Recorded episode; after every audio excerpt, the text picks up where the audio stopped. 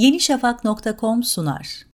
Türkiye son yıllarda savunma sanayinde peş peşe attığı adımlarla dünyada adından söz ettiriyor. Karada, havada ve denizde yerli olarak geliştirilen ürünlerle dışa bağımlılık büyük oranda azalırken içeride ve dışarıda yürütülen operasyonlarda ise tarihi başarıların kapısı bir bir aralanıyor. Gelin birlikte bu başarıların perde arkasındaki araç ve silahları tek tek inceleyelim. Savunmadaki Türkler programının ilk konuğu Bayraktar TB2.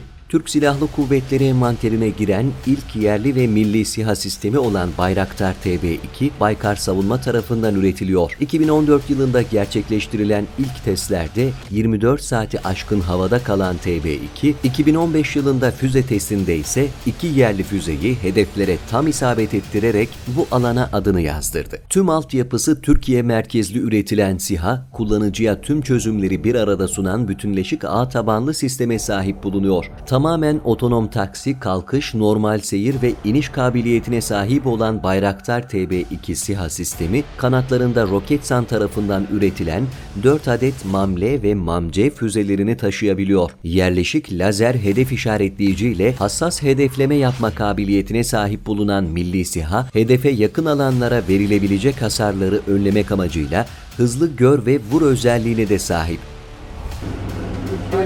50. Oha.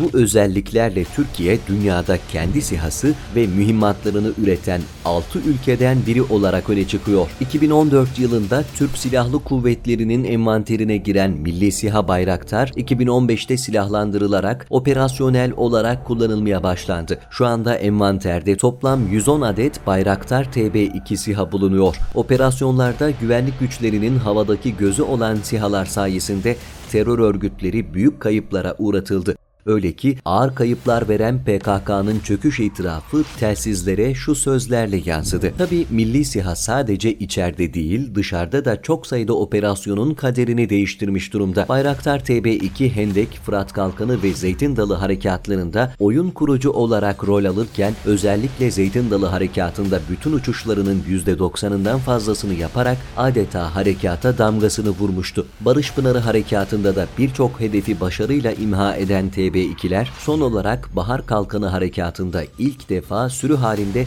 filo olarak uçuşlar yaparak birçok araç ve savunma sistemini imha etti. Uzmanlarsa harekatların beklenenden çok daha kısa sürede sona ermesinde en önemli etkenlerden birinin milli sihalar olduğunu belirtiyor. Milli sihalar mavi vatanın korunmasında da görev alıyor. Bu kapsamda Doğu Akdeniz'de görev yapan Fatih ve Yavuz sondaj gemilerine güvenlik için havadan refakat ediyor. Sihalar sadece operasyonlarda değil, vatandaşın en zor anında da yardıma koşuyor. 24 Ocak'ta meydana gelen Elazığ'daki depremin ardından 25 dakika gibi çok kısa bir sürede bölgeye intikal eden sihalar Ankara'ya ve deprem olan illerin komuta merkezlerine görüntülü bilgi aktardı. Dünyanın ilgiyle takip ettiği Bayraktar TB2 SİHA sisteminin başarısı ihracat kapılarını da araladı. Yapılan anlaşmalar kapsamında Ukrayna ve Katar'a ihraç edilen TB2 silahlı insansız hava aracının son taliplisi Azerbaycan oldu. Türk havacılık tarihinde ilklere imza atan Bayraktar 200 bin uçuş saatini başarıyla tamamladı. Böylece gökyüzünde en uzun süre görev yapan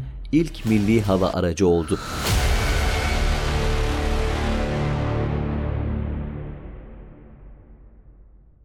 yenişafak.com sundu.